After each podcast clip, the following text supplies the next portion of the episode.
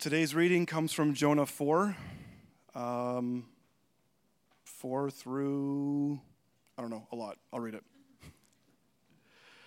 But Jonah was greatly displeased and became angry. He prayed to the Lord, O Lord, is this not what I said when I was still at home? That is why I was so quick to flee Tarshish. I knew that you are a gracious and compassionate God, slow to anger and abounding in love, a God who relents from sending calamity. Now, O Lord, take away my life, for it is better for me to die than to live. But the Lord replied, Have you any right to be angry? Jonah went out and sat down at a place east of the city. There he made himself a shelter, sat in its shade, and waited to see what would happen to the city. Then the Lord God provided a vine and made it grow up over Jonah to give him shade for his head to ease his discomfort. And Jonah was very happy about the vine. But at dawn the next day, God provided a worm which chewed the vine so that it withered. When the sun rose, God provided a scorching east wind, and the sun blazed on Jonah's head so that he grew faint. He wanted to die and said, It would be better for me to die than to live. But God said to Jonah, Do you have a right to be angry about the vine? I do, he said. I am angry enough to die. But the Lord said, You have been concerned about this vine, though you did not tend it or make it grow. It sprang up overnight and died overnight. But Nineveh has more than 120,000 people who cannot tell their right hand from their left, and as many cattle as well. Should I not be concerned about that great city? This is the word of the Lord.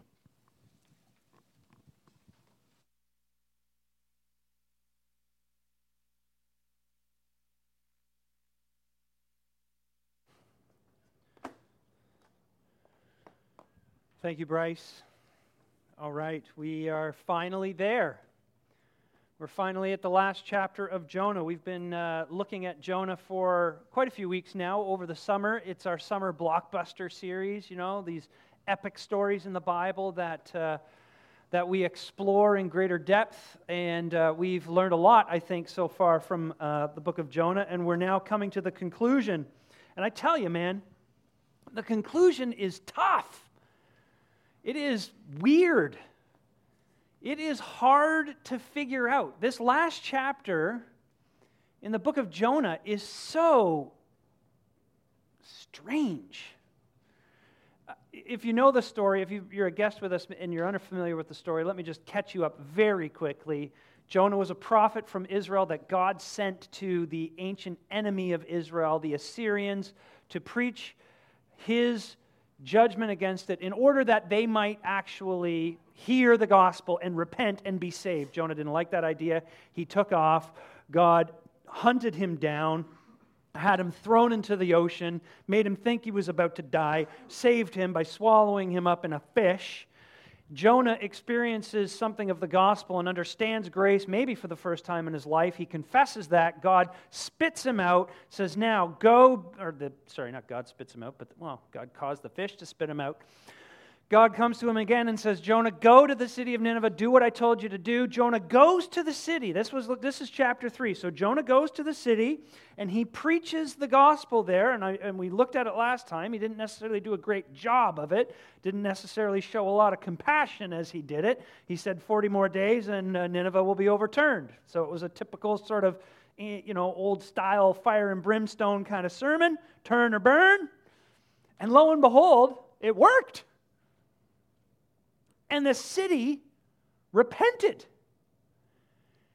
And the city of 120,000 people experienced this incredible revival. And we, you know, to be honest with you, we're not sure if it's stuck, given what we know from ancient history and what the Assyrians were like even after this event. Nevertheless, in the moment, it stuck. So here's what you would expect. You would expect if you were like making the movie, the blockbuster movie, then you'd say at this point, then Jonah is a successful prophet he has accomplished his task, and so he gets on his horse or his pony or his donkey or whatever they rode, or camel, I don't know what he rode uh, back then, and he put on his cowboy hat or his, his Israelite hat or whatever, and he rides off back into the sunset to Israel to, I don't know, retire to a life of ease or something. That's kind of what you'd expect, but instead you get this like postmodern, sort of weird kind of ending. And you know, you know, Any of you guys familiar with Cormac McCarthy? He's a writer. Uh, he, he, No Country for Old Men. Some of you maybe have heard of that movie at least. Well, he's a writer and he writes these, these very postmodern books like The Road and No Country for Old Men and All the Pretty Horses, and he's an awesome writer. But every stinking book this guy writes, and it just like ends with no resolution. It's very unsatisfying in that way. And that's what Jonah is like. It ends with no resolution. It's very unsatisfying. The guy, it says that he was displeased that he was a successful prophet. And he's mad about the repentance of this city, and he hopes to see its absolute destruction. And he ends up with this exchange with God where God rebukes him, and then we still don't know if he got it and if he understood it because it just ends with God saying, Should I not be concerned about that great city? Fade to black. Buh. Now, imagine being a preacher. What are you supposed to make of that, right? Well, actually, this is, a, this, is an, this is an example of remarkable storytelling, actually. It is incredible. If I had more time, I would explain to you why I think this, the, the book of Jonah and the way the, Jonah, the way the book of Jonah ends is actually evidence for the divine inspiration of Scripture because it is so unique among ancient literature from its time period and the insights that you get from this unresolved ending are so profound that you can't this is, this is the kind of thing that makes Jordan Peterson fascinated with the Bible because it just doesn't fit. How in the world could such depth come from this? And so I'm starting to tell you. I said I wouldn't. Sorry. I don't have time. So there's a ton of lessons here in this, uh, in this closing to the book of Jonah, and we're going to look at a few of them as we make our way through this fourth, chap- fourth closing chapter from the book. So let's have a look. What's the first lesson that we learn from Jonah chapter 4? It's a biggie, and it's this believers, whether they're Old Testament believers or New Testament believers, New Testament believers we would typically call a Christian, right? Believers can fall back into sinful patterns after they have come to faith in Jesus Christ. Believers can and do fall back into sinful patterns after they come to faith in Jesus Christ. And sometimes those sinful patterns are monumentally sinful. Jonah is a perfect example of this, okay? If you have a Bible or a Bible app with you, you can go back to chapter 2 with me. But in chapter 2, just listen up. In chapter 2, Jonah has this epiphany. We said in the, in the belly of the fish, he has this epiphany, and he comes to realize that the gospel of the God of the Bible is radically different from the gospel of the God of any other religion on the face of the earth. He comes to realize that it is all about God's grace being bestowed on us, and therefore, there's not a human being in this world who deserves a relationship with God more than anybody else. And this blows his mind to the point that at the very end of the book of, or sorry, of the chapter 2, he says, those who cling to worthless idols turn away from God's love for them, but I, with shouts of grateful praise, will sacrifice to you what I have vowed I will make good. I will say, Salvation comes from the Lord. See, Jonah in chapter 2 was still self righteous. He still thought that there was something about him and something about his people that made him deserving of a special relationship with God. But by the end of chapter 2, he realized that it is all grace. That a relationship with God is a gift, regardless of who you are, whether you are a filthy pagan or whether you are a self righteous religionist, regardless, you stand before God in need of His absolute grace. Wow, that's a radical change. But then you get to chapter 4, and Jonah has fallen back into the same old pattern of self righteousness. What? is up with that? Listen, when you become a follower of Jesus Christ, when you become a Christian, you do quite a number on your sins. And God does quite a number on your sin. But you understand, I hope you understand what I mean you do quite a number. God does quite a number on your sin because what happens is is when you become a follower of jesus christ you are readily admitting that you need to give up your autonomy that you cannot run your own life that you should not be in charge of your own business because you're not good at it. You're not qualified for the job. You make all the wrong decisions. You need to give yourself over to your creator. That's what you admit and that is a humbling thing. And therefore there are things in your life that you immediately begin to give up right? You begin to stop them. You begin to, to turn away from them. And you say to yourself, nothing, nothing, nothing, nothing, nothing is going to stand between me and my God. And you're pumped. But then, not so long after that high, sin starts bouncing back in your life. And those things that were standing in your way of your relationship with God, and you have renounced them, all of a sudden they're rearing their ugly head again. They're popping up again. It's like when you, uh, when you have a plant in your garden that you don't like anymore, and you, or a tree, let's say, in your backyard, and you don't want it anymore, and you cut it down. And you say, okay, it's dealt with, it's done with. But then you come back a few months later and you're like, hey, look at this. I see all these shoots coming out of it. And so you got to cut off the shoots. And maybe you even dig up the stump, but you haven't gotten to the roots. And so maybe next season you walk by that spot and it's been grassy for much of the season. But also you see, you see these, these, little, these little shoots coming out because the, the, they've been growing out of those roots and you start having to cut them off again as well. Understand something. Being a follower of Jesus Christ, being a Christian, it's a lot like having to prune back those shoots over and over and over and over again for the rest of your life. Now, if you know anything about how all this botanical metaphors work, you know that uh, it, over time you have to cut less shoots. If you keep at it, if you keep at it, if you keep at it, they pop up less often and they don't grow as far because you're also mindful of them. And eventually, hopefully, you, you, you start to see the transformation.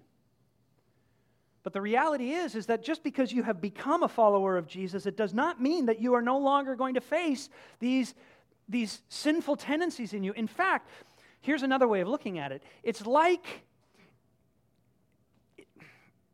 it's like when you, be, when you when you convert, when you become a Christian, your sin has been dealt a mortal blow. You know what a mortal blow is? It's a, it's a, it's a blow that will kill you, right? But it takes time to die. This, I don't know if this is appropriate when, on a Sunday when we don't have Grace kids, but I'm going to keep going with it. If you, if you deal a mortal blow to an animal and it knows it's going to die, sometimes it becomes more vicious. Because it, it knows that it's dying. And so it lashes out even more violently. See, we don't understand sometimes how far a Christian can fall we're shocked by how far a Christian can fall, even though we have the Bible, which tells us very clearly that a follower of Christ can fall very, very far. If you look at the lives of the patriarchs, you're, you're astounded. Here's Abraham, a man who the Bible says he believed God and it was credited to him as righteousness. And yet, twice, not just once, but twice, he was afraid of getting killed because he had a good looking wife, and so he pretended that she was his sister so that if the king took her into his house, he would, be, he would survive. What kind of husband is that? Ladies, don't answer that. You know, that's a lousy husband. Look at Moses, a rageaholic. Look at David, a man after God's own heart. God said that about him. He is a man after God's own heart and he murdered one of his closest friends. One of his closest friends. Everybody fixates on the adultery with Bathsheba, maybe because we're a little bit fixated on sexual sin, but this guy actually plotted the death of one of his mighty men.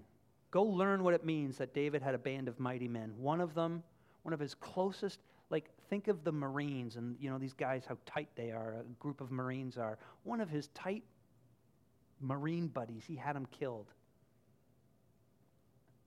And in the New Testament, look at the kind of guy Paul was. Look at the, look at the kind of guy Peter was. What we need to distinguish, friends, is between the power of sin and the presence of sin. When you become a follower of Jesus, of Jesus Christ, the power of sin is broken. And you're saying, wait a minute, you just told me that sometimes I continue to sin. How can the power of sin be broken? Because the Bible says that the power of sin is the law. See, the, the power that sin has over us is the power to condemn us. That's the problem. But when you become a follower of Jesus Christ, when you put your trust in Him, that He lived for you, that He died for you, that He paid the penalty of sin for you when He died on the cross in your place, that power is gone because there's no longer any way for you to be condemned. That's why Paul says in Romans 6 there is now no condemnation for those who are in Christ Jesus. The power of sin has been taken away. But the presence of sin remains, you see. Rises up and it will rise up and it wants to destroy you. Look at Jonah. His self righteousness rises up in him to the degree that he actually becomes suicidal. What does he say in verse 8? It would be better for me to die than to live. This is shocking. I hope it's shocking to us. But be thankful it's not shocking to God. This is the second point, okay? The first point is we can fall back into very sinful patterns even after we come to faith. The second point is this that God, however, does whatever it takes to root that out of us. God will do whatever it takes to root that out of us. And there's a whole bunch of subpoints. The first one is, is God has to be the one who does it. You cannot do this yourself. It has to be God who does this. Look at verse 2. In verse 2, Jonah does something astounding. He says halfway through, I knew that you are gracious and compassion, a gracious and compassionate God, slow to anger and abounding in love, a God who relents from sending calamity. Jonas, er, Jonas, oh, sorry, Joe. You knew that was going to eventually happen at some point. So, my son, no, uh, Jonah suffers from the idolatry of self righteousness, right? He, he, he believes that there is something within him that is making him worthy of God's glory and God's, God's kindness and God's grace. And yet, Jonah just, just spoke in verse 2, just spoke correct orthodox theology. He says, I knew that you were compassionate and gracious, slow to anger, abounding in love, a God who relents in sending calamity. He's got his orthodoxy straight. He's got his theology straight. He knows his Bible. He knows the character of God. And yet, what he does is, is he uses that to feed his idolatry. He uses his right thinking to feed his sinful pattern. How's that for shocking? How's that for astounding? You can know the right things about God and you can use your knowledge of the right things about God to feed your sinful desires because you see, at the heart of the problem is the heart. It's not your knowledge and your understanding, it's your heart orientation. And so, if we are that screwed up, where we will actually use the truth of God's word in order to feed our sinful desires because we are so committed to them. If we are that screwed up, there is only one hope, and that is that God intervenes. That's the only way. You can't will yourself out of that. What are you going to do? What are you going to do? You can't tell yourself, well, you're thinking wrongly about this because you're thinking wrongly about this. And you want to think wrongly about this. You, a leopard can't change its spots. A leopard can't just sort of, you kids know what a leopard is, right? Big cat with lots of spots on it. You can't say to a leopard, hey, you should have stripes. And the, and the leopard says, yeah, I should have stripes. And, and the leopard just goes like this pop pop, and all the, the dots turn into stripes. Does that work? No. And you and I, we can't do that either. We can't make these changes in ourselves either. It has to come from God. And thankfully, He does it. Look how He does it. Second subpoint God pushes us, He questions us to self examination. In verse 4, He asks Jonah, Have you any right to be angry? Then in verse 9, he says, Jonah, do you have a right to be angry about the vine? Jonah, he says, What's going on, man? What's going on inside you? What's, what's driving this anger? What's behind it? And you know, this is something that God does, right? He does it already in, in Genesis chapter 4 when he comes to Cain. Remember, Cain has a brother named Abel, and they both bring a sacrifice to God, and God accepts Abel's sacrifice. He doesn't accept Cain's uh, sacrifice. God, and Cain is mad. Cain is jealous of his brother, and he's mad at God. And God, so gently, he comes to Cain and he says, Hey, Cain, why are you angry? Why are you so downcast? Cain, be careful, man. Look, Sin is crouching at the door, and it desires to have you. Because in both cases, in the case of Cain and in the case of Jonah, God sees the idolatry underneath the emotion. He sees that the anger is not just about being angry, there's, there's something that's behind their anger, there's something that's driving the anger. He sees the why behind the sin. And so God will come to us and He will gently push us towards self examination. And for a lot of us, we know like that. We don't like self examination. Most of you, with all due respect, you don't even like real quiet. Most of you cannot hack it. I know that because I get paid to be quiet. Not, well, I know I get paid to talk too, but honestly, I do get paid to be quiet. And I don't like it. And you don't like it. That's why you go on Netflix. That's why you go on Facebook. That's why you play music all the time. That's why you listen to talk radio every time you're in the car or whatever. You're, you're, you're thinking, you're, you're, you're always engaging in something because when you're quiet, that's when you start thinking about you and what's wrong with you.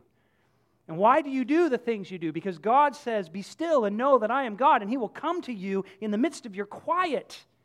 And He will push you to look deep inside of what makes you tick and why you do the things you do. You'd rather not know why you simply cannot give up that obsession.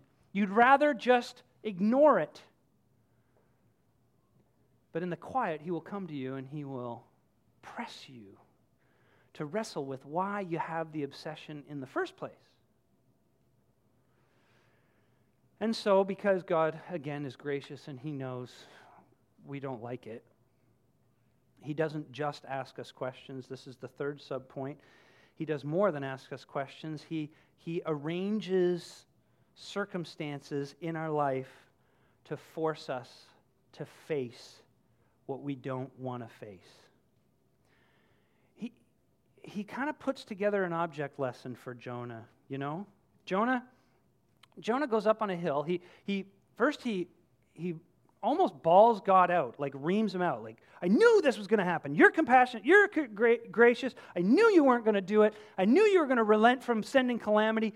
Oh, I'm just so mad. Storms off, goes and sits on a hill, staring at the city, hoping maybe his, his little rebuke of the sovereign God who created heaven and, earth, the, and the earth, who made everything, that now that he's rebuked him and told him how he feels, maybe this God will change his mind and he'll smoke that city.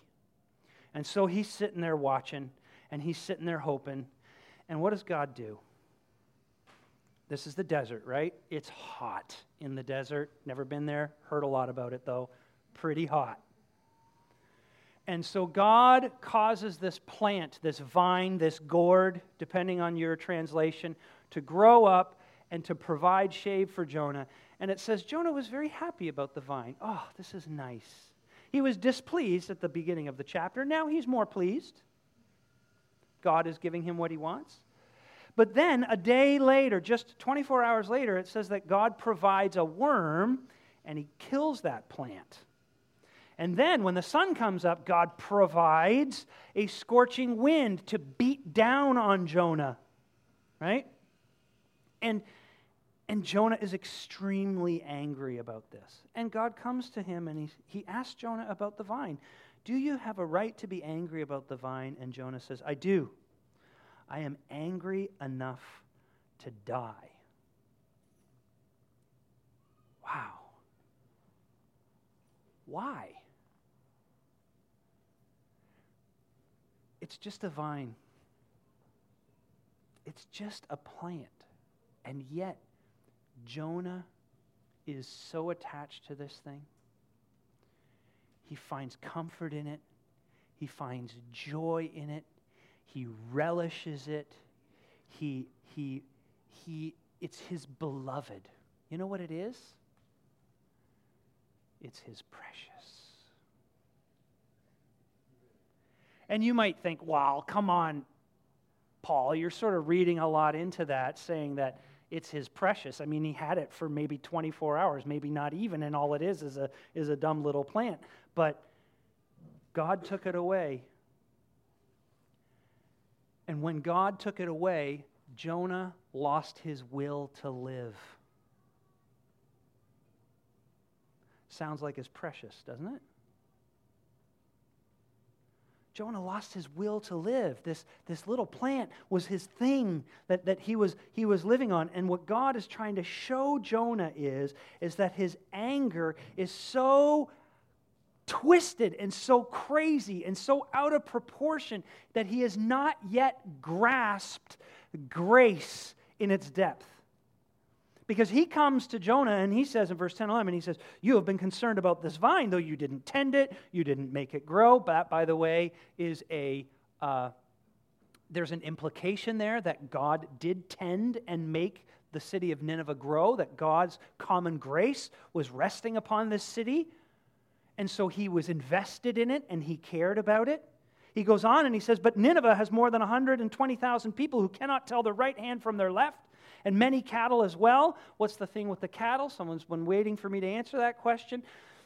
Nineveh is sitting under judgment, and because of Nineveh's judgment, not just the people, but the natural world uh, uh, affected by it sits under judgment as well. The cattle were not morally responsible for the destruction that they were about to face. But because of the, the, the sin, because of the moral uh, actions, immoral actions of Nineveh, the natural world was going to experience that judgment as, as, well. And that's, that's, the true, that's the truth about the whole world. If you look at Romans chapter 8, the Apostle Paul says that the natural world is groaning, longing for our redemption because it will be redeemed through that as well. That's what that's about. And so God says, says all these things to him, and he says, Jonah, you care more about a plant than you do about people.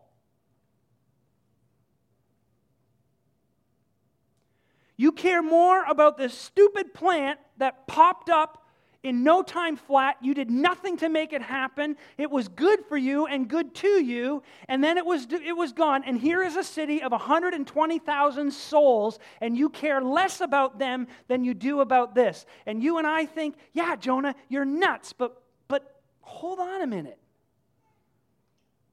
Search your own heart for a second, okay?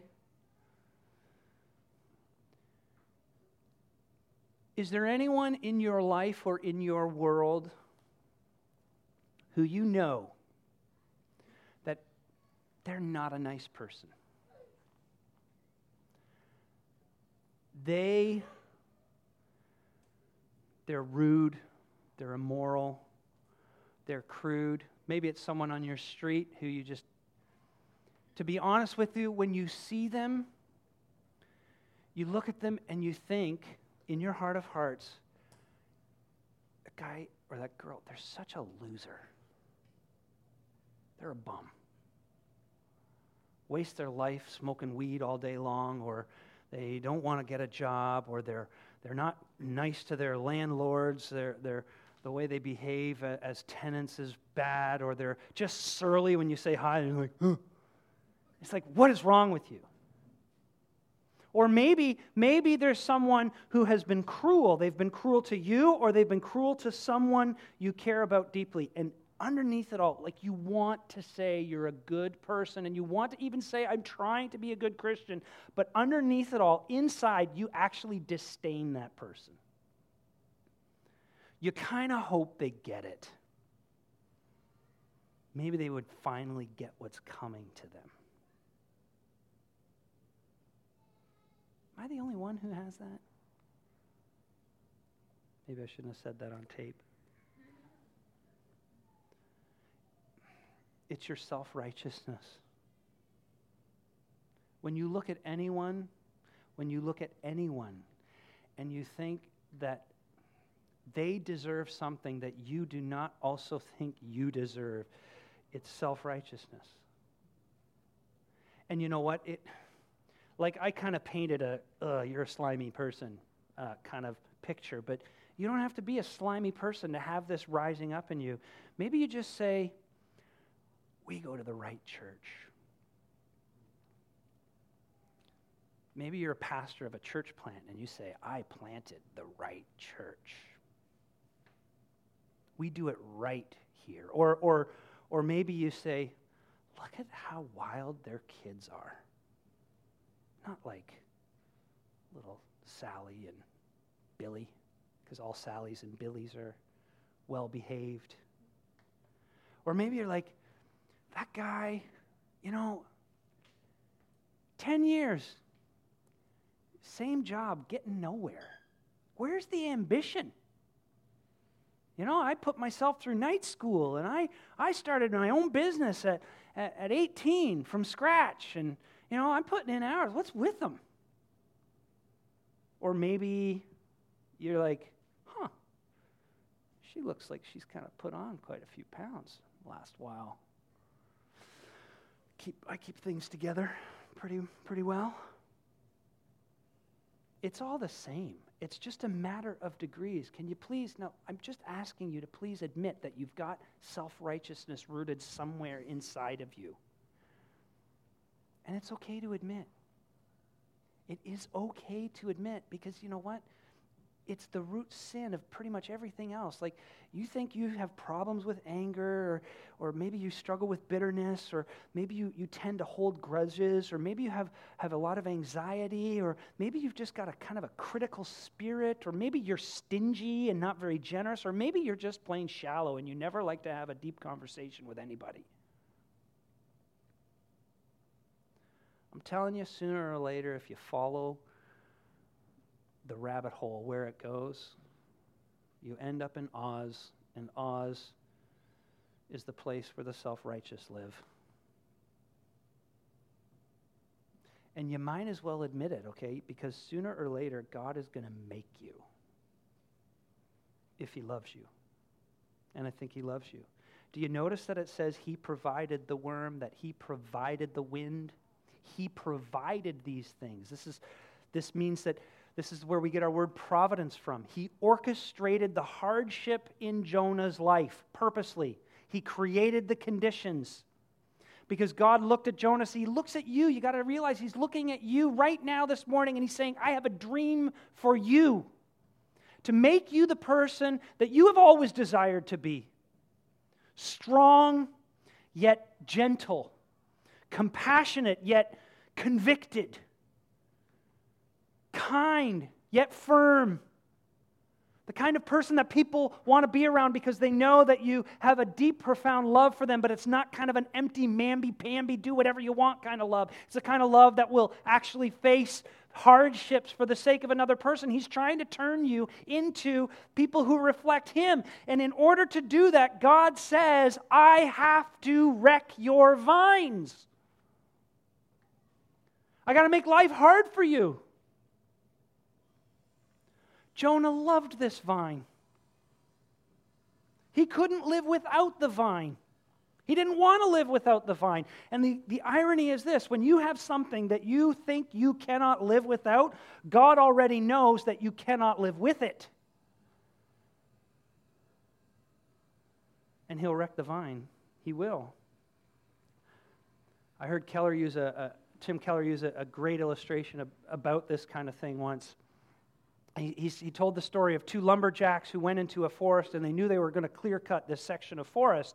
And there was a bird making a nest in the tree. And they're like, if that bird makes the nest and lays her eggs in that tree and we cut down the tree, they all die. That's no good. So, as she was trying to make her nest, they kept whacking the tree with the flat end handle or the flat side of the axe, and it would shake the tree. And then the, the bird would be like, Oh, this is a lousy tree to, to put my nest in. And so they would, she would move, and then they would cut down the tree. And you'd get to the next tree, and they would bang on it again, and she would move, and they'd go to the next tree, and they'd bang on it again, and she would move, and they'd go to the next tree and bang on it again until finally the bird rested on a rock. And they didn't touch the rock. And she made her nest. This is what God does to us. Have you ever noticed in the New Testament that God is constantly, constantly telling the Pharisees, constantly telling the religious good guys, so to speak, look, I came for sinners, I didn't come for the righteous. And then the ultimate Pharisee, Paul, the Apostle Paul, says, Christ died for sinners, of which I am the worst.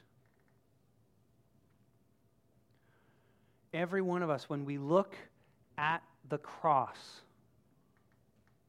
you need to see what it means because that's when your self righteousness is destroyed.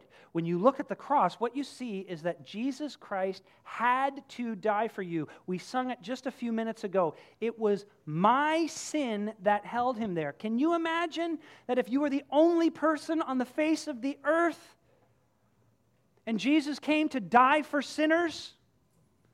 Can you really believe in your heart of hearts that while he hung on that cross, he was saying to you, the only person on the face of the earth, you did this to me? Your sin did this to me?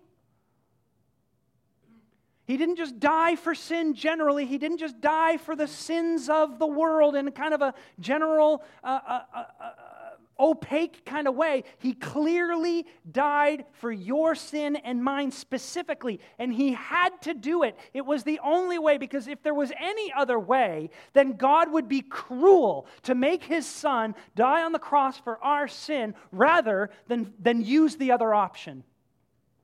Who would want to worship a God like that? But there was no other option. It was your sin and my sin that held him there until it was accomplished. Now, when that sinks into you, that will change you. That actually did change Jonah. Now, I admit this is somewhat speculative. This isn't in the text, but it is in this way. Jonah must have finally gotten it. And the reason I think that he must have finally gotten it is because we have the story of Jonah as it is written. He must have changed for us to have this story. This is not a flattering story about the person of Jonah. As far as we know, Jonah was the only eyewitness to the events that happened, and therefore the likely author, or he told this story to the likely author. In any case, he looks really, really, really, really bad. The story even ends with him looking really, really, really, really bad.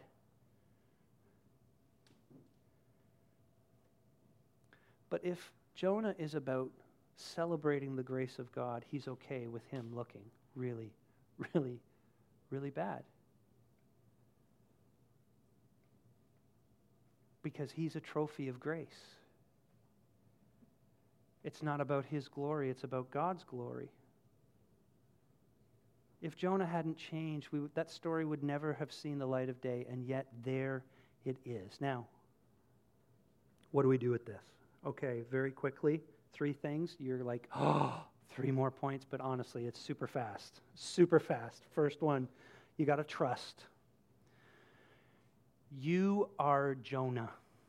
One of the, one of, some scholars, and there's a number of them that, that think this, the reason Jonah ends the way it does with this question, uh, should I not be concerned about this great city? And then it, it's just like fade to black is because Jonah gets taken out of the picture and you're supposed to put yourself there, so that question is directed to right at you. because we are Jonah. Some of us are severely Jonahs because we do not have faith in Jesus Christ yet. But all of us, to some degree, even if you are a follower of Jesus, you, you you're Jonah. You've got these shoots that are coming up, and they've got to be, they've got to be cut down. So you got to trust God. How? By examining your heart in light of the cross. Remember, I just laid on you that Jesus had to die for you, but that's only half the, the story. The other side of the message, when you look at the cross of Jesus, is that he did. Not just that he had to, but that he was glad to. He was willing to you. He, thought it was worth it all the pain, all the suffering, all the horror of facing God's wrath for sin, he thought it was worth it so that he could rescue you and have you as his brother or sister, have you as his friend, have you as part of his family. Now, when that's in you, you can face your self righteousness. You can see it. You don't have to be scared of it. So, the first thing is you got to trust. The second thing is you got to turn. And that means you've got to for the first time or for the millionth time, you've got to embrace Jesus. You got to go back to him again and again and again and again and repent and say, I am selfish, and catch yourself and see those self righteous moments, even if it's like looking at the weirdly dressed teenager at the grocery store with his pants hanging halfway down his rear end, and you can see his American Eagle shorts, and you're like, just pull up your pants, kid. You got to see the self righteousness in it and you got to repent of it. And then thirdly, you got to tell. You got to tell. Look at that's what Jonah did. He told his story, the story of God's greatness and his smallness, okay? You know, one of our core values is we, we want to be a deep feeling community. And if you look on the website, you can see what that means. It means that we want to be a community of honesty of openness, of vulnerability, where you can tell your story to one another, and it can be an ugly story of not, it doesn't have to be like dramatic, oh, I was, you know, sex, drugs, and rock and roll, but now I live a good life. That's not even the gospel. Your story of struggle with self righteousness in whatever form it takes, you're free to do it because the reason you're doing it is because you want to connect it to the majesty and glory of the grace of God Tell your story.